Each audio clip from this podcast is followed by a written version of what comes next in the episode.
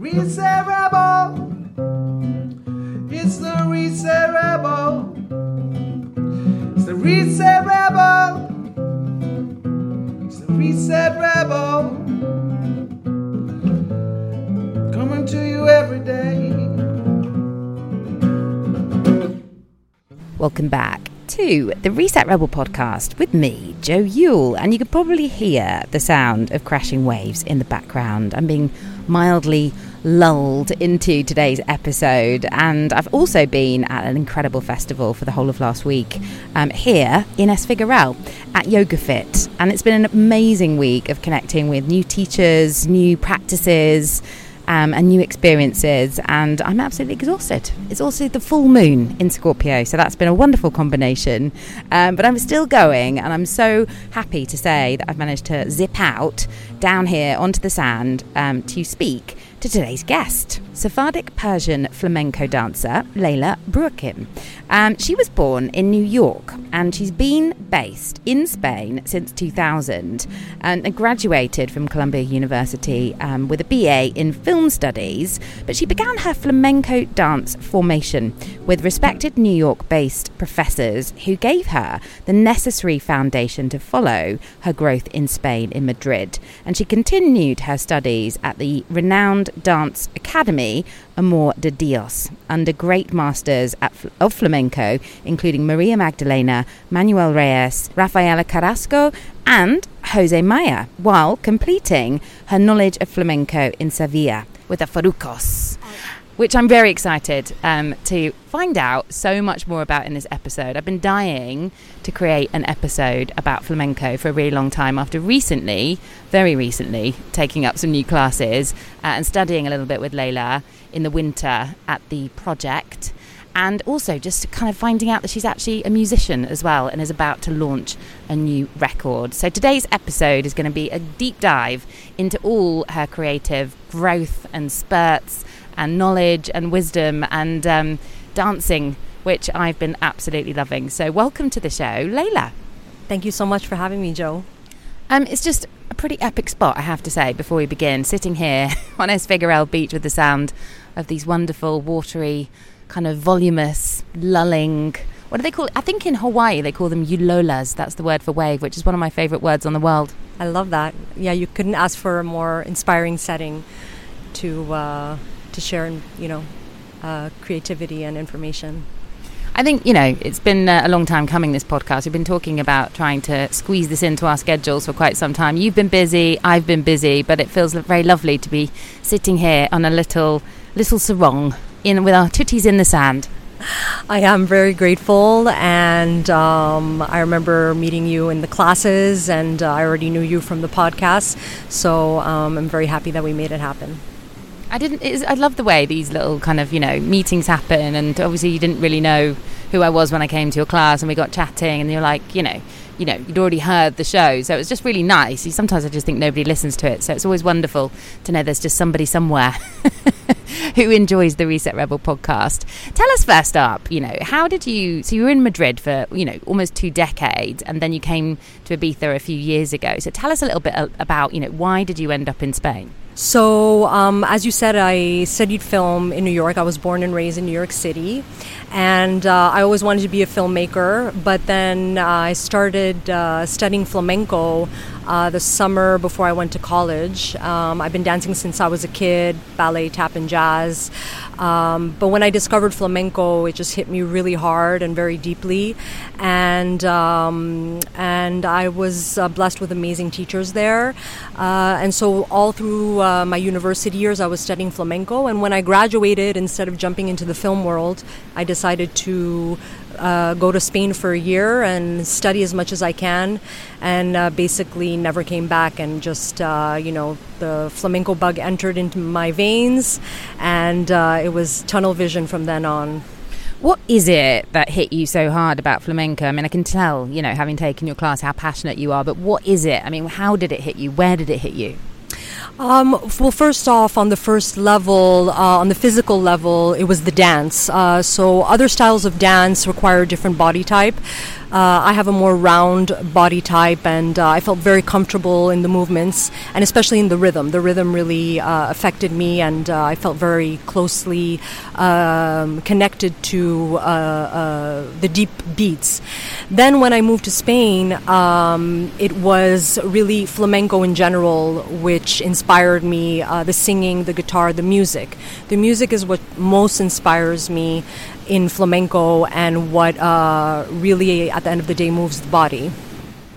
Yeah, I mean, I witnessed, you know, the different rhythms as you as, as, you refer to there in the music and I, I didn't really kind of realize I mean obviously I've seen and I've seen shows I've tried tried hard to dance been absolutely thoroughly useless but I can see you know that there's so many different staccato kind of sections to it that you you know it is such an unbelievably hard thing actually to master. I was kind of amazed at how tricky it was to get my you know different body parts moving in time to all the different beats with all the different mudras and all the different kind of like yeah dance steps. It was it was very very tricky. So i'm fascinated to hear more about you know how you kind of got into those different rhythms. So yes flamenco is definitely a very complex art form because as i said it's not only uh, about the dance and the movement but it's a whole culture um, so the rhythms are called palos, and there are hundreds of different palos uh, that you have to uh, learn and uh, integrate in your uh, in your body and in your mind. And then uh, uh, the next layer is, of course, the cante, the singing, which is the foundation of all the flamenco. It's the most um, old school part of flamenco because flamenco started oral with the oral tradition through the voice. And um, so, as a foreigner coming into the flamenco world, uh, first of all, the most important thing is, of course, speaking Spanish and understanding what the singers are singing about, and also to be able to communicate with to communicate with the other artists. When I moved to Spain in 2000, it wasn't so common. Uh, foreign flamenco dancers weren't so common, so it was kind of, uh, you know, a, um, a, tricky terrain to enter. But slowly, uh, you know, with uh, discipline and dedication, and uh, I just love the art form so much that uh, all I wanted to do was soak it up, and it wasn't even my plan to be a professional dancer. All I wanted to do was just learn as much as I could and be the best dancer that I could and uh, respect the art form as best I could. In what in what way were those reactions tricky when you kind of came on the scene as a as a foreign flamenco dancer? What what kind of situations did you come up against? Well, um, I mean, I have one advantage, which is that I look Spanish. So uh, on the first meeting, so to speak, people aren't thrown aback as opposed if uh, I was uh, Japanese or you know uh, from a Nordic country, um, then then maybe uh, you know I got my foot into the door uh, because I look the part, so to speak. But once I open my mouth, I mean, I speak fluent Spanish, but I still have an accent, so. Um, you know, people would uh, kind of joke about my accent in the dressing rooms and maybe assume that that um, I didn't have as knowledge, as much knowledge. Uh, of course, I didn't have as much knowledge as people who were raised with this art form, um, but I really did. Um, respect and humility are key um, when you're entering any type of uh, cultural art form that isn't of your own, and uh, so you know, I just my, my passion was so deep for it that um, I just really wanted to um, learn as much as I could. I went to see every flamenco show, um, you know, singing, guitar, dance, whatever it was, I was there.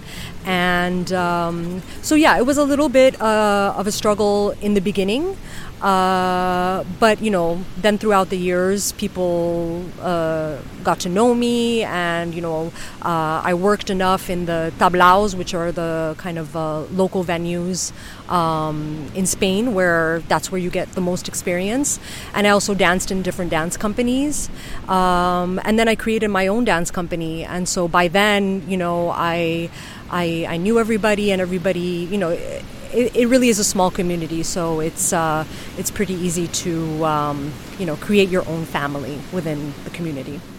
I think it's kind of beautiful that someone would be so passionate about something that they would, you know, move countries and basically dedicate their life to something. And then, you know, that kind of initial snootery or snobbery or whatever, whatever you want to call it is it's just not valid, is it? Because it's, you know, you are basically saying, this is my life. I want to immerse myself. I'm going to give myself to this thing that, you know, I want to just learn as much as I can and, and be the best I can be. And I think that's like a wonderful thing. Like when anyone comes here and, for example, gets involved in the regenerative agriculture scene, like I think, oh, wow, that person loves this island so much, they want to do something extremely positive and put something back into the earth. And I feel that's, you know, the same as what you do with your feet and your hands and all the other wonderful parts of you that move in these magical ways that I probably won't master in this lifetime. But what is it that you specifically think that?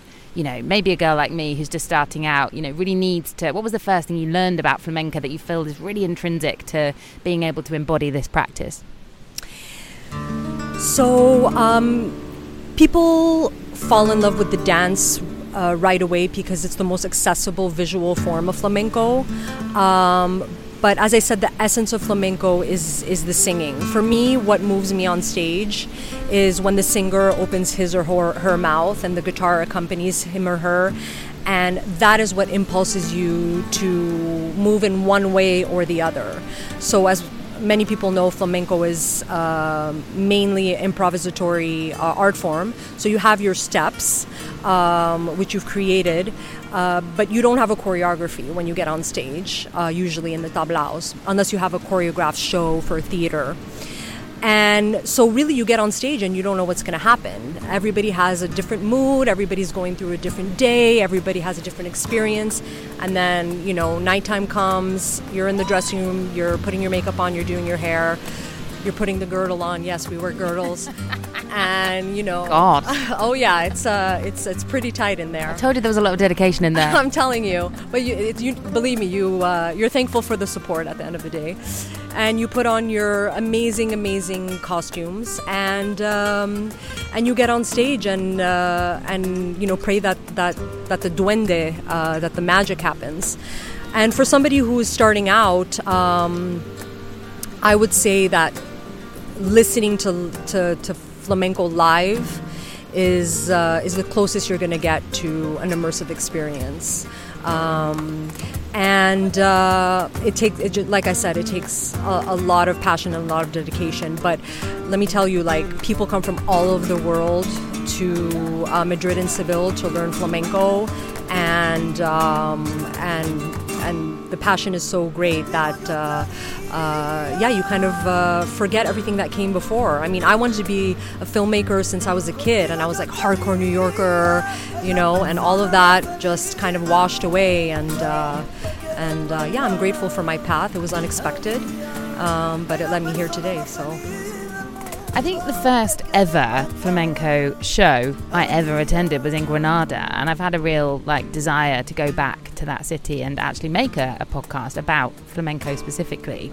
So you know, your classes coming into my world was very special, and as well as Maria, uh, who was also teaching at the project, who I loved. Uh, both of your sessions, very very different styles, but both amazing, and I and I feel like I was quite intrigued to know, like, is there, you know, you say you were 20 years in Madrid and you kind of like experienced this situation when you first kind of came into the scene, but I wonder, like, is there a different style of flamenco that exists in different Spanish cities, or how does it, how does that work? Uh, yes, of course. There are different styles, um, and even within the the same city, there's artists that have different styles.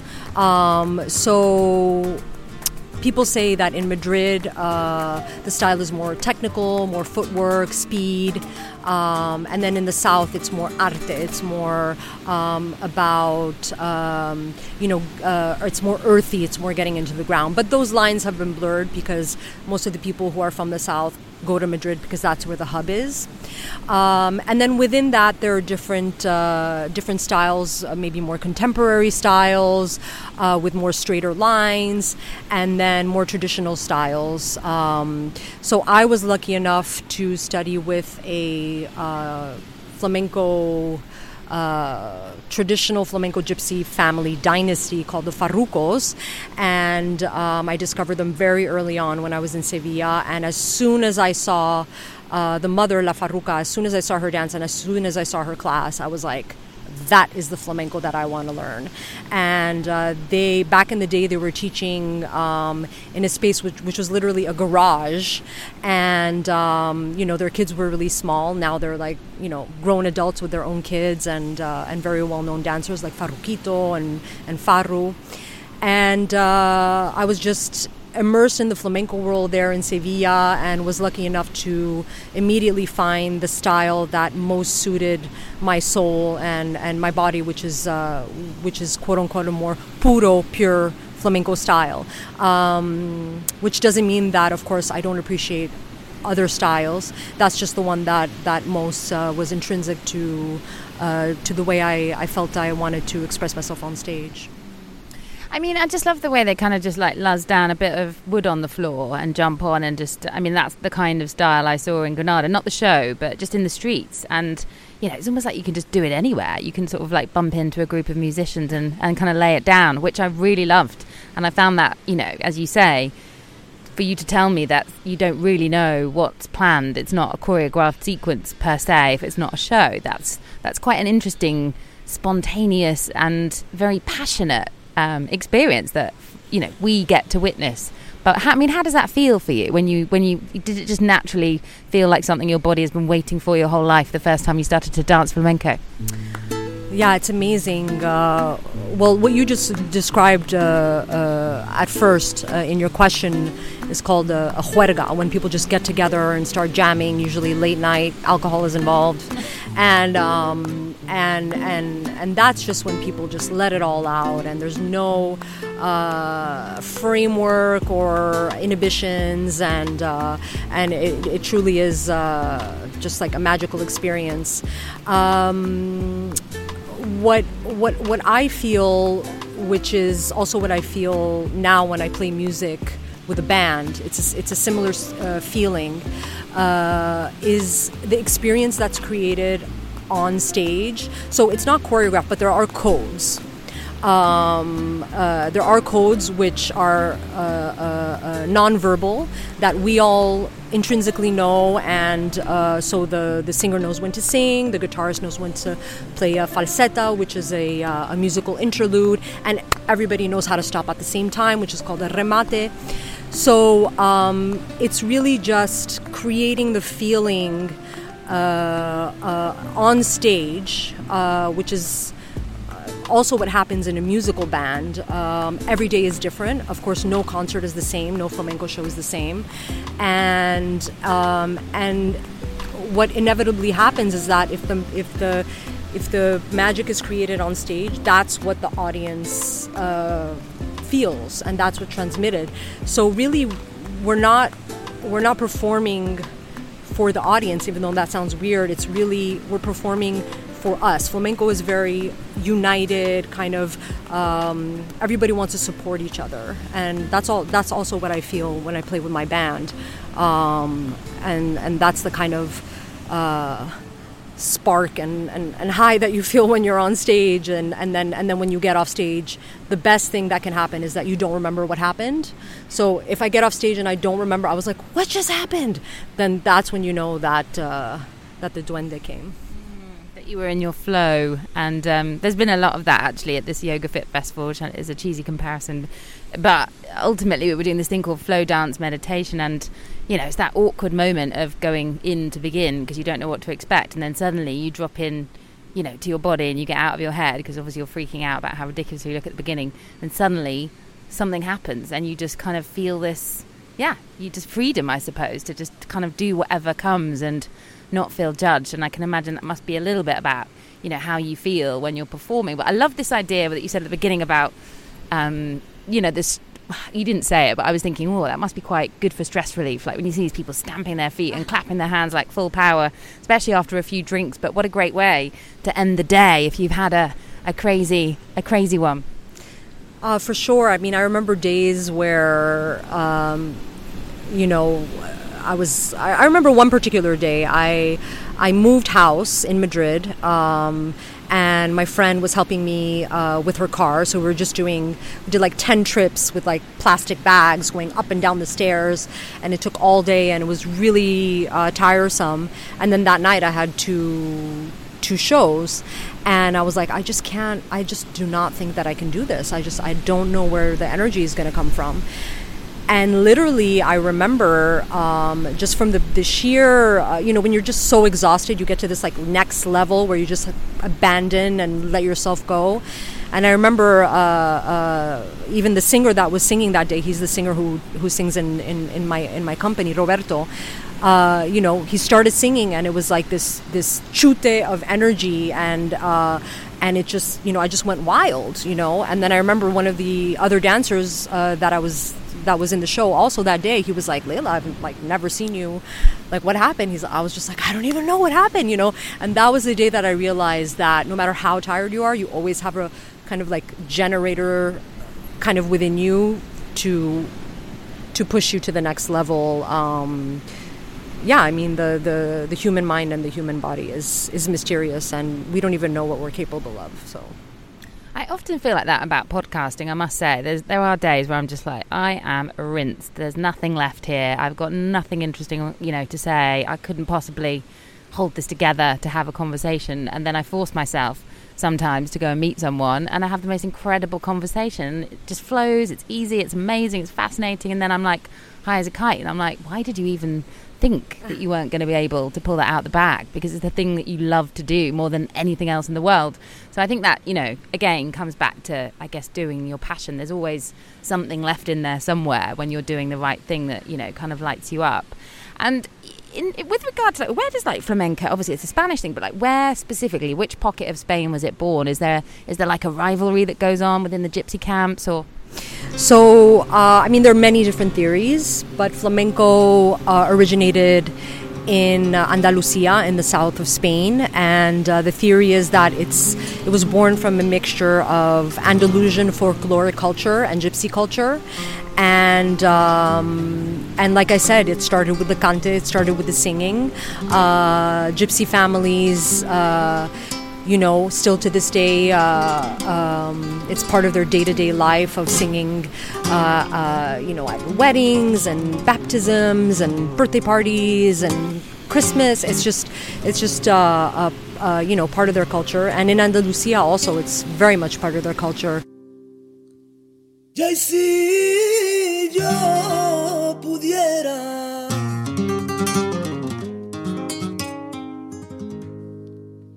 ser libre como los ríos.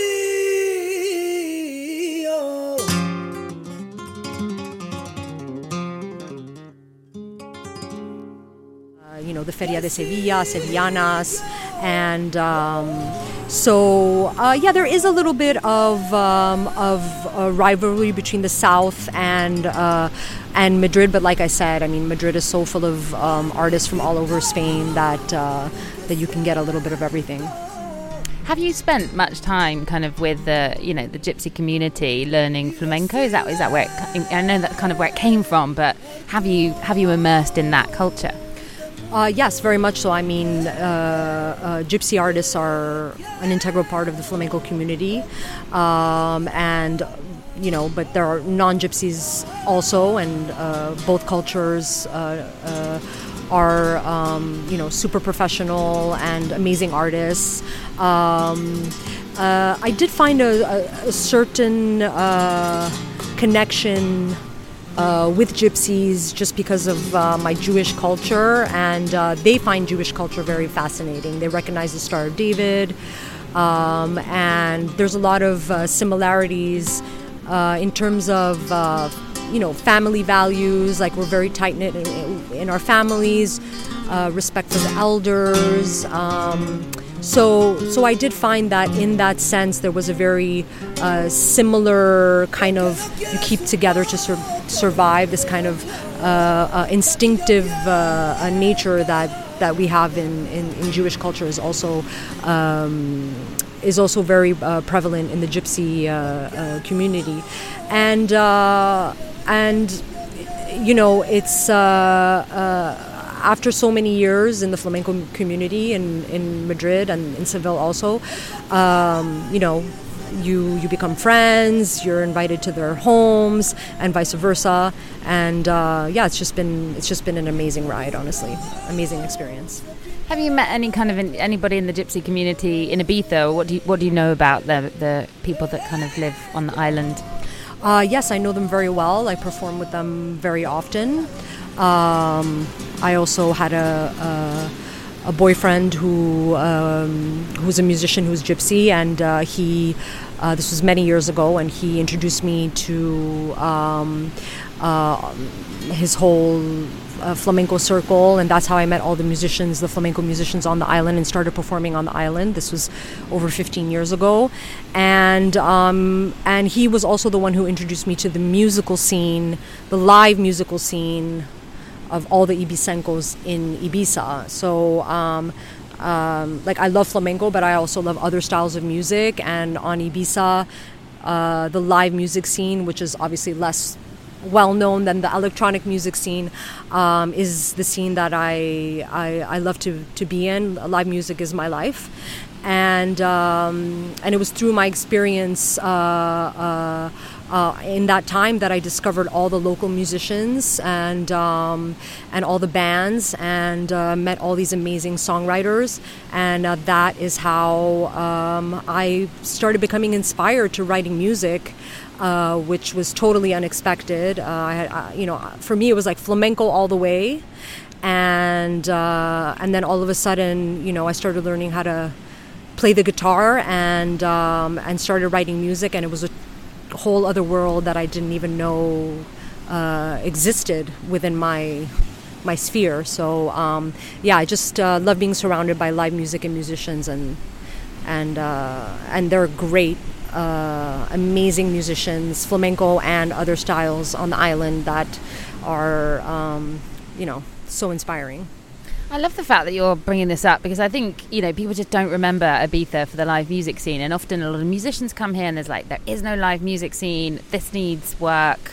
It's not enough. But I think if you know where to find it, if you know which little pockets that it exists, and there are so many different, you know, genres, but different kind of places and spaces that this does actually go down. And I think you know, I'd love to hear maybe just for anyone's listening specifically, where where can they find these little um, little places?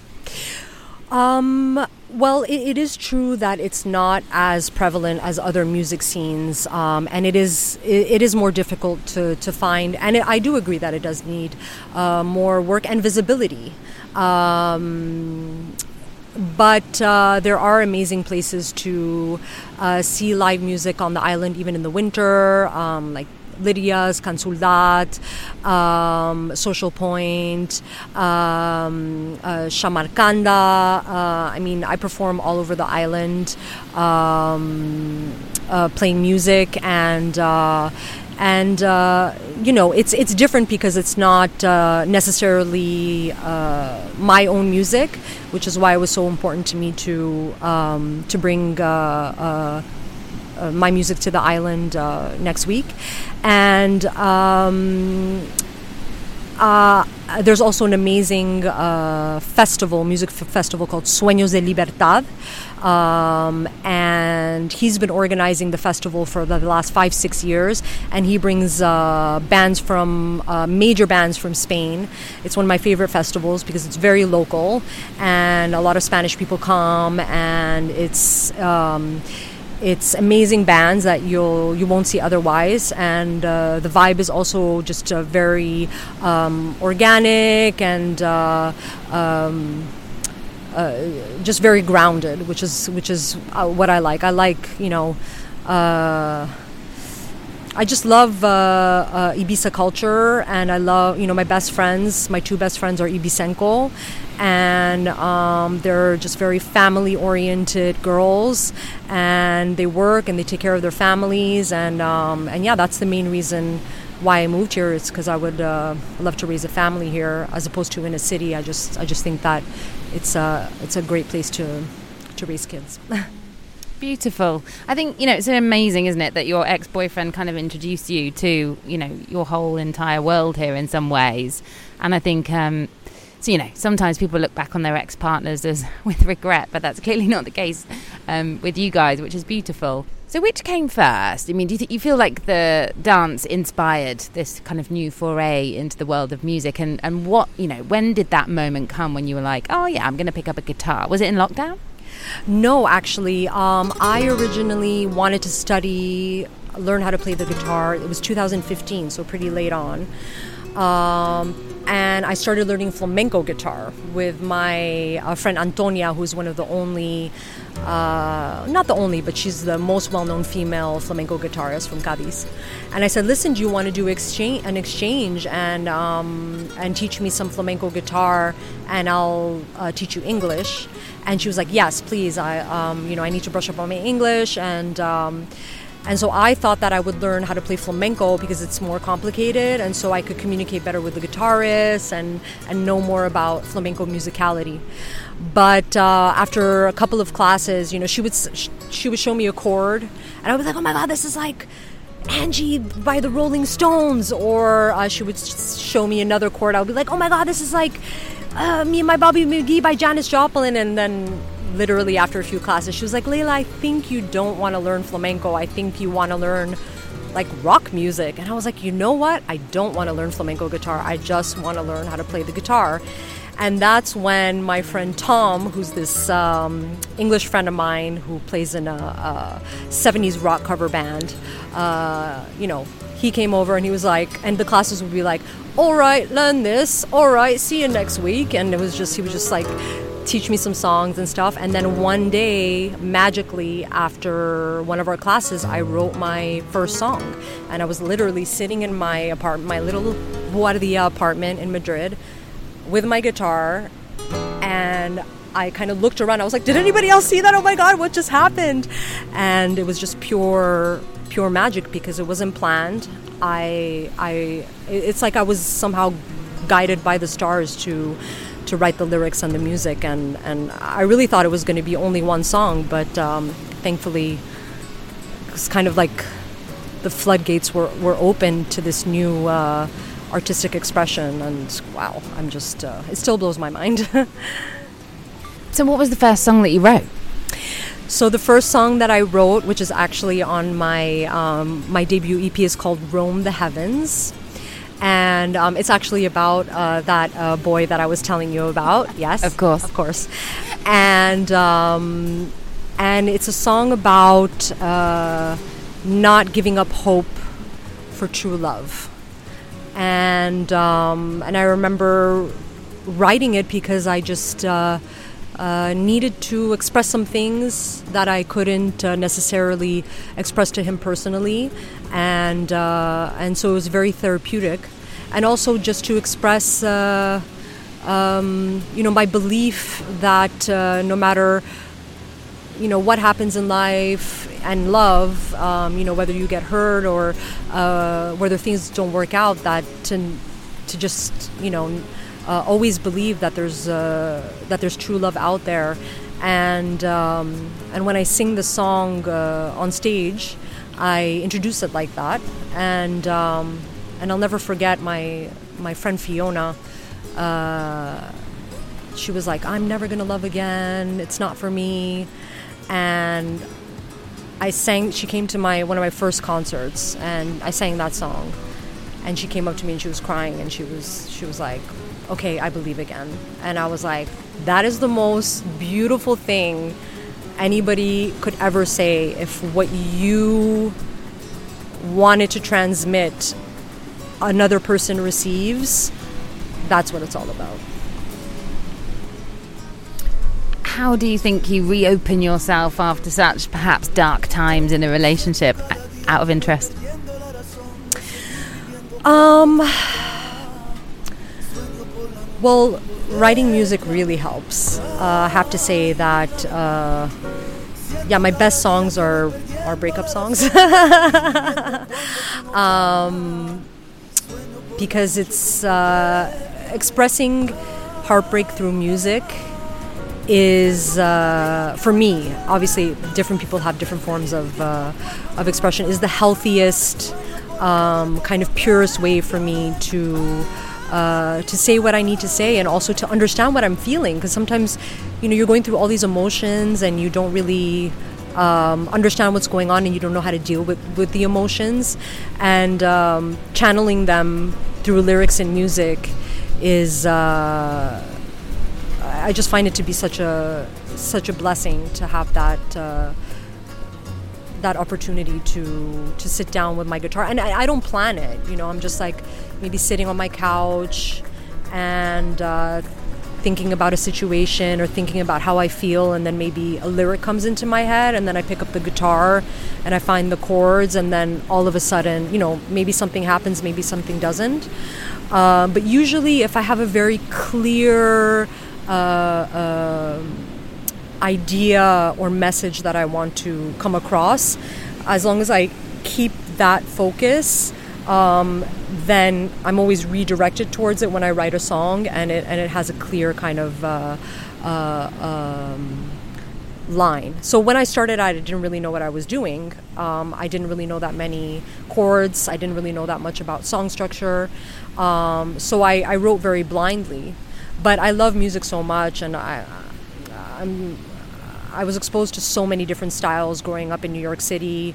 My parents are music lovers, you know, um, so so I kind of had like an intuition. And then I started studying music um, in Madrid because I was teaching in a in a, um, in a music school that had a dance section. And I was like, you know what? I wonder if I can take music classes being a teacher here. So I went to the office and I'm like, can I sign up for music classes? They're like, yeah, sign up for as many classes as you want. I was like, what? Oh my God. So I started taking, you know, um, uh, musical theory. And then I signed up for a band class and they teach you how to play in a band.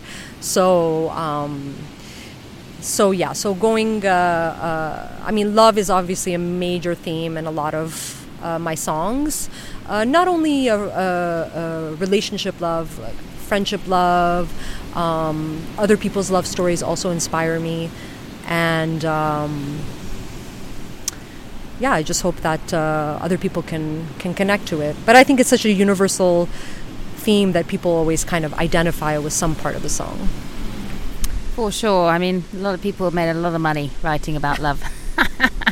um, and I think, yeah, obviously it's kind of how do you? I was giving a talk at um, the, the, retreat about you know finding your voice through podcasting, and it's like what's the number one way to get people to engage with your podcast, and it's mm. talking about emotion. You know, as soon as you bring emotion into play, everything changes, and people connect to you in a whole different way. So if you're you know laying your heart on the line through your lyrics and your musicality, I think that's a yeah, it's a very very wonderful beginning. And so you've got five tracks on the EP in total, which is going to be launched this weekend, because this is coming out on Monday, um, at Can Cacao, which I've only had the pleasure of um, visiting just the once actually for the Fermentista's birthday party uh, a few years back. It was a lovely, lovely um, experience and some very yummy food. But I think you're going to definitely probably, um, yeah, perhaps outdo them this weekend. yeah, so the EP came out in uh, November. It's called The Curve. And actually the title song is uh, not a love song, but it's a um, it's a song about a car accident that I had when I just a few months after I got my license, and I was uh, I was really kind of affected and traumatized by it, and. Um, but strangely enough, like these three notes came into my head like very shortly after the accident, and I was feeling very, very guilty about it. I was like, I was like, I can't think about music right now. I have to think about, you know, all this other kind of subsequent consequences of, of, of, of the accident and um, uh, but those three notes just stuck in my head. And um, and then you know when I kind of processed my uh, my fear and my and my emotions I started writing this song. And um, and yeah that's how that's how I wrote the curve. Um, and then uh, the other songs um, there's some old songs like Roam the Heavens my first song. And then uh, it's it's it's a mix of um, of old and new. And um, I recorded it in Cordoba, in the south of Spain, with my producer Fernando Vacas, who I actually met through flamenco. And he's a flamenco rock producer, um, very cool and very, everybody knows him in Cordoba, and you walk in the streets, and everybody's like, Fernando, Fernando. And um, but he has all the folk references that you can ever imagine. I mean, we bond on so many songs, um, and he knew what style of music I wanted to do. I mean, I knew I wanted to do psychedelic folk, and I really wanted to be very 70s because I love anything 70s, like style, music, fashion, architecture, you know, and. Um, and so we, I went down with the band. Which was uh, Nico Martin, my electric guitarist, Jesus Caparros, uh, bass, and Shayan Fati drums. And we recorded the album in three days, and then he, and then we added some um, guest artists, um, which I've gotten to know over the years through through flamenco, and uh, and I couldn't be happier with the sound. Honestly, I it's like a dream come true. I, I, honestly, if you would have told me like 10 years ago, yeah, you're going to record an album with a band, I would have been like, you're crazy. Um, so it's just something that I, I was like, okay, let's do it. Let's just do it now or never, you know? And um, so we presented, uh, we had the EP launch in Madrid, which was amazing, uh, in a, in a, a venue called El Intruso. And then it was my dream to do Ibiza launch in the countryside. So that was, I didn't want to do it in a closed venue. I really wanted it to be out in the open, organic, because um, the music is very suitable to that kind of Ibiza green pasture, flowers in your hair vibe. Um, and uh, I've performed at Can Cacao before. Maria Julia and Francesco, who organize events there, are my dear friends, and, and they're very supportive of my of my work. And I knew that I wanted to make it an event, so. Um, uh, James Knight, who you of course uh, know, agreed to uh, do the catering. So it's going to be a concert um, during the day and then a lunch. Um, he's catering an amazing uh, menu, and then the wines are by um, Acid. And uh, I just want, you know, the band uh, to enjoy themselves, my family and friends, and, and, everybody who, you know, hopefully new people that I'll meet to uh, immerse themselves in the experience and hopefully uh, feel the same vibes that we felt when we when we recorded. So, is this available? I mean, I've heard some of the tracks on Spotify, but are you going to release this as a as a full, fully formed kind of um, piece, like as, a, as an album or as a record, as a physical a physical CD or? Uh, no, I didn't put out a physical um, CD uh, just because people don't really have CDs anymore. Um, I do. yeah, yeah. I'm, um, I'm, also a bit like you. I'm sort of stuck in the past. Yeah, yeah. I mean, I've, I still have cassette tapes, so um, I know what you mean. Um, um, I do eventually maybe want to put out a vinyl because I feel like because the music is so 70s, it kind of lends to that type of um, uh, sound. Uh, but for now, you know, the EP speaks for itself. You can hear it, you know, on any digital platform that exists, some of which I ne- had never even heard of. Um, and but really, live is where it hits home. I mean, I'm just. I was actually watching the video from from Madrid to kind of go over the songs and stuff, and I was like, wow. I mean, I don't think I've ever looked so happy. And the musicians were happy. We were all just like so happy together. And you, see footage of the of the audience, and of course my parents were there, and they were ecstatic and so proud. And friends from Ibiza came, and um, it was just a beautiful communal experience, which I hope that we can also mirror um, on the 14th here in Ibiza. I'm sure we will. I literally can't wait. I'm very excited. It's in my diary, and um, yeah, it's on. And I think you know, it's just very different, isn't it, to have that kind of event on a on a Sunday to be able to get together, as you say, as a community. And I think, you know, we saw um, our mutual friend Maria Garcia performing at TEDx, and I think, you know, I haven't really seen much flamenco happening, or you know, that kind of live, you know, musicianship from that kind of circle. So I think it's just going to be amazing to, to see your very tight knit band. I've seen the videos and I've absolutely loved your vocals, by the way. You do have a very beautiful voice anyway, just to chat to. So um, seeing you. you. sing was a whole new realm of, um, yeah, it was quite transfixing actually watching you on stage and your outfit and yeah, the way it was all kind of filmed and put together. It was, yeah, very, very um, interesting to watch, intriguing, very different to what I expected as well. So I was quite, um, yeah, surprised in a good way, and um, can't wait to see it live. Very excited. I'm so excited to have you there. And uh, yeah, obviously, it's very different from uh, the flamenco outfit to uh, psychedelic folk. Um, you know, a lot less makeup and no girdle. Um, uh, it's very freeing. I mean, flamenco uh, is constrictive in terms of like the costumes that you're wearing and stuff, but it's very freeing in terms of um, the expression. And I find that with the music, I'm often uh, very focused on being in tune, um, and and so uh, in both realms, uh, the most important thing for me that I'm kind of like a little bit of a perfectionist, a little, a lot, um, is to let go of the technicality, just be myself, and you know trust that the light is going to come through, which is really the most important thing. So.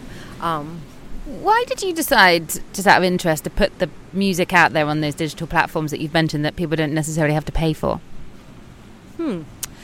Uh, good question. Um, I actually haven't thought about that. I think that uh, maybe because it's my first work and um, I'm not well known. Um, and also, it's funny how people react to you as a new coming musician when they know you as a flamenco dancer. Like some people don't even uh, believe that that that I can make music, you know, because I've been doing flamenco for for so long um, that people kind of box you. Um, I, I, find that that happens a lot um, because people are comfortable to know you as such, and so when you you know all of a sudden you know uh, you're doing a whole other type of art form, which really isn't that. In, in my mind, it isn't that um, far from one another uh, just because you're expressing uh, from within, you know.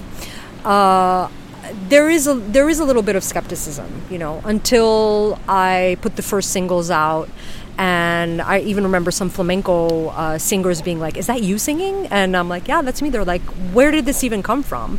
And, but what a lot of people don't know is that um, I actually originally started singing.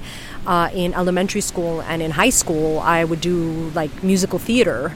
I was a musical theater nerd, you know. so, um, so yeah. Um, maybe I should think of uh, of putting it out there uh, for sale, but I just follow the guidelines of what people are doing right now, which is, you know, online uh, online music and um, and people, you know, putting out singles. People don't really even put out albums anymore. Um, it's just singles and singles and singles. So for me right now, uh, I'm, I'm in no rush to be, you know, well known. I'm doing the music uh, because it makes me happy, and um, if I can make a living from live music, then I'm very happy. And uh, so right now the, the music is available um, for everybody to listen to, and uh, I just I just hope that people it makes people happy. So. I'm sure it makes many people very happy, but just just intriguing because it, it can't be you know cheap to hire a studio and a producer and like get a whole band together and pay for their time and then to give the music away obviously going to hopefully tour with this with this music and do more live events and get some merch on the go and go global. Um, that's what we want. Um, but I would totally buy the record. I don't have anything to play it on, but it would look very lovely on my on my uh, mantelpiece. And um, yeah, just like if you had a physical copy of it, I would definitely put it wow, okay. put it on in the car. Thank you for putting that out there and for making me realize, you know, the the value. You know, uh, we as artists, you sometimes undervalue yourself uh, for fear or uh, um, you know, uh, just society, how society uh, views views art, and uh, but yes, definitely. Um, I don't know. You think of merch and you think of uh, more well-known bands and stuff. So I will definitely. Um, and also, I just had the most amazing album cover. Um, the photo is by Maria Santos. She's a Ibicenco photographer. She did all my promo photos, and Emily Fica, who you know. Um, Uh, she designed uh, the, the the album. She did the the graphic design for the album cover, and um, it's just super 70s. And yeah, I actually want to see the vinyl. I'm gonna go. I'm gonna go make vinyls. That's gonna be my next goal. I mean, if you're into the 70s, it's, it's, a, it's a non-negotiable in my head. And I, you know, the merch is obviously going to be your incredible outfits, in, uh, all from the 70s and the best glasses. I do have merch actually. Retro merch. Um, I have. Uh, I made. Um, I call them inspiration notebooks. And they're little notebooks, so you can write your ideas in a diary. And the logo is um, is a sunflower um, eating its own petal. That's actually from my second music video, "Break Your Spell." So uh, my mom will be there um, harassing everybody to to buy the inspiration notebooks. I'm going to buy one, and I can't wait to meet your mum. In fact, I met her once, very briefly, in the Jockey Club, almost. Yes, uh, my parents will be there with bells on. Uh, they're num- my number one fans in flamenco and in music. And Where did they live? Uh, they live here. I'm blessed to have my parents here. So my the reason why uh, my mom moved here first, and uh, she's been living here for almost 20 years. She's an artist. Her name is El- Elizabeth Louis. She's an amazing painter, and uh, and yeah, we've been coming here since I was a teenager. Um, my parents were I don't know very alternative. New Yorkers, and somebody one day told them, "Oh, you know, there's this island in Spain called Ibiza. You should come." And they were like, "Okay." So you know, packed up the kids and uh, went to Ibiza. And of course, you know, me and my sister were 15 and 13, and you know, going to Pacha and uh, and weird parties, and uh, you know, introduced to uh, uh, Ibiza lifestyle at a very young age, and. Um, and then we continued coming here. And then my dad moved here after quarantine. Uh, my parents are, even though they're not together, they're very good friends. And um, and yeah, my sister lives in, in New York still, but uh, you know we're all very close. So Oh my God, having your parents here is the dream. I would literally, yeah, move heaven and earth to have mine on this wonderful chunk of rock that we're sitting on. I think we should end with some clapping, just because we can applaud ourselves for our wonderful work. But I'd like you to demonstrate the flamenco clapping for me. It suddenly came to my mind, and I was like, not really mastered the clapping, could also refer back to and try to learn. So if you wouldn't mind, what kind of clapping are you going to do for us? okay, so I'm going to do a little buleria, um, which is uh, it's a, a 12 uh, a beat rhythm, um, and I'm going to do a little jaleos, which are kind of like the um, you know the cheers that people kind of express when they're when they're clapping.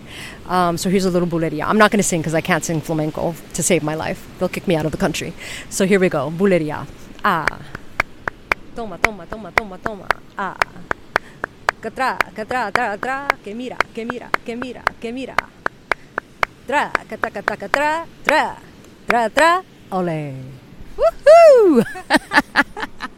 I love that. I love that too. Everyone on the beach is now looking at us like we're very strange. Beautiful. I wish I had a bit of wood and some fancy shoes for you as well, but that's that Sunday maybe. No, not Sunday, but the next time you do a show, let me know because I want to come and watch you, and it hasn't happened yet. I will. Thank you so much. It's been such a pleasure. Um, honestly, like just sitting here with the waves, as you said. How do you call them in uh, Hawaii? Lolas. Lolas. Oh, so beautiful. If I have a little girl in my life at any point, I'm going to call her you Lola. I think that's a beautiful name. I totally vibe with that. And um, and yeah, I'm so happy that we made it happen, Joe. It's been a pleasure. Thank you for joining me. With um, yeah, I'm feeling very earthed and grounded after sitting uh, on this wonderful chunk of beautiful beach that I um, don't really spend much time on. So it's been really lovely actually for a whole week just to be on a little staycation vibe at Yoga Fit. So thank you again, and I will see you on Sunday. Thank you, Joe. Where can people get the tickets? Oh, uh, they can get tickets on my website, leilahbroukhimmusic.com. And I will put the link to that in the episode show notes. We'll see you next Friday. Reset It's the Reset It's the Reset It's the Reset day.